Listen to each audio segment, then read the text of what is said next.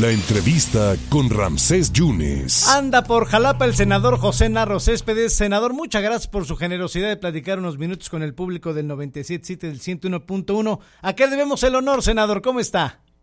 Este, muy buenas tardes, Ramsés. Mucho gusto saludarte a ti y a todo el auditorio de En Contacto. Pues comentarte que venimos a, a Jalapa eh, para tener una reunión entre senadores y aparte para saludar a nuestro gobernador del estado y, eh, y a nuestro presidente municipal aquí de Jalapa. Que fue compañero senador también, ¿no? Que es compañero del senador con licencia, pero no deja de ser senador. Este, vamos a estar con ellos eh, para saludarlos y para brindarles nuestro apoyo. En el caso del gobernador, pues ante todo este problema que se tuvo de la comisión, que al final gracias a la intervención de un grupo de, senadores logramos que, se diera este desistimiento eh, de una comisión que pues, nació en forma ilegal porque nunca fue ratificada por la por el pleno del senado. Es una es una comisión que fue propuesta en la junta de coordinación política pero las facultades de la junta son las de proponerle al Pleno y el Pleno es el que debe de hacer los nombramientos, la toma de protesta y en la formación de la comisión, que es una comisión especial, deben de decirse el objetivo, los tiempos, el procedimiento que se va a llevar a cabo.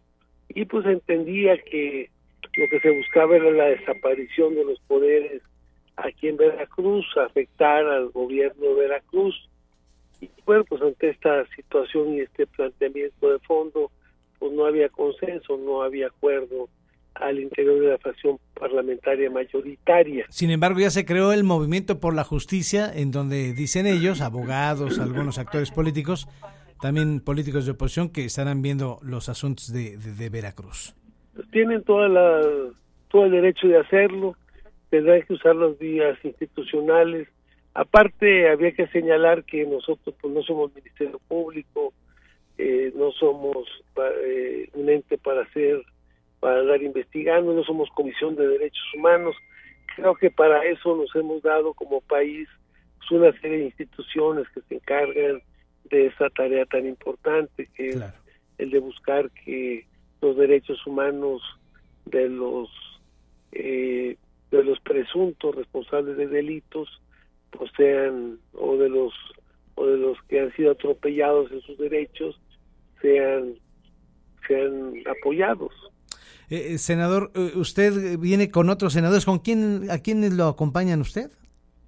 Viene la senadora Antares de Guanajuato, mm, viene el senador César Cravioto mm. de, la Ciudad de México, viene la senadora Celeste Munguía, Zunguía también de la Ciudad de México. Perfecto y no sé si qué otros senadores vengan, pero me han confirmado que venían como siete, ocho senadores de diferentes estados del país. Senador, usted es aliado de, de, Morena y me imagino que en algunos lados del Verde, pero usted no suscribió, pero sí está de acuerdo a esta carta que firmaron 61 senadores de Morena, donde dicen que AMLO encarna a la nación, a la patria y al pueblo. Bueno, eh, nosotros fuimos de los que firmamos ese documento. ¿Así firmó usted? Sí, sí, firmamos aunque pensamos que, como usted lo comenta, que, que bueno, eh, eh, nosotros apoyamos a nuestro presidente, que es parte de la cuarta transformación, pero eh, creo que hubo algunos excesos en el documento, como el tema de que todo el que no esté de acuerdo con el presidente prácticamente es un traidor. Exactamente. eso creo que son cosas que había que revalorar, ¿no? Perfecto. Eh, también el INE ha criticado la, la, la, eh, digamos, el desplegado que también hubo de por parte de los gobernadores morenistas. Dicen que es la hay deslealtad a la democracia. ¿Usted qué opina?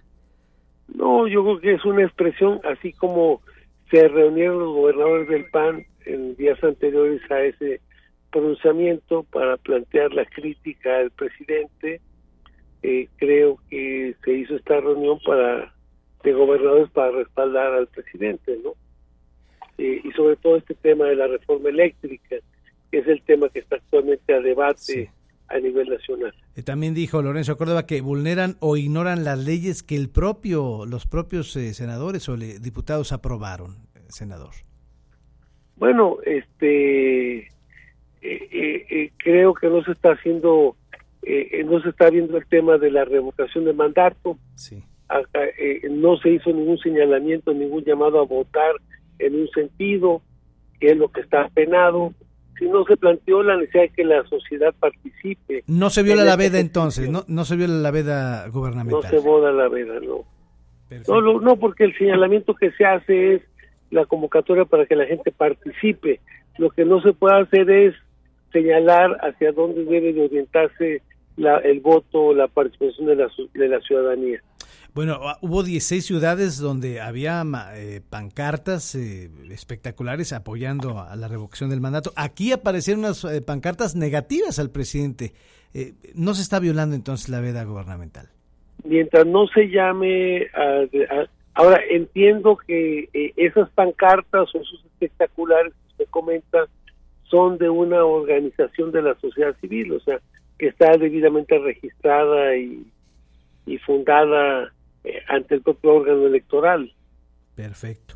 Senador, pues le agradezco muchísimo. Oiga, la senadora Lili Telles tiene COVID, no le va a, no lo va a responsabilizar a usted de que esté enferma, ¿verdad? Yo espero, yo espero que no, porque todo lo que le pasa, que si, que si la amenaza o que tiene un problema con su hijo, espero que no, espero que se alivie, espero que las cosas salgan bien para ella y mejores deseos para la senadora Lilite. Entonces, para cerrar, ¿le viene usted a dar con otros senadores el espaldarazo al gobernador Cuitlagua García Jiménez? Venimos a apoyar a nuestro gobernador, gobernador de Morena, gobernador que forma parte de este proyecto tan importante de la cuarta transformación. Senador, gracias por su generosidad de contestarnos. Gracias.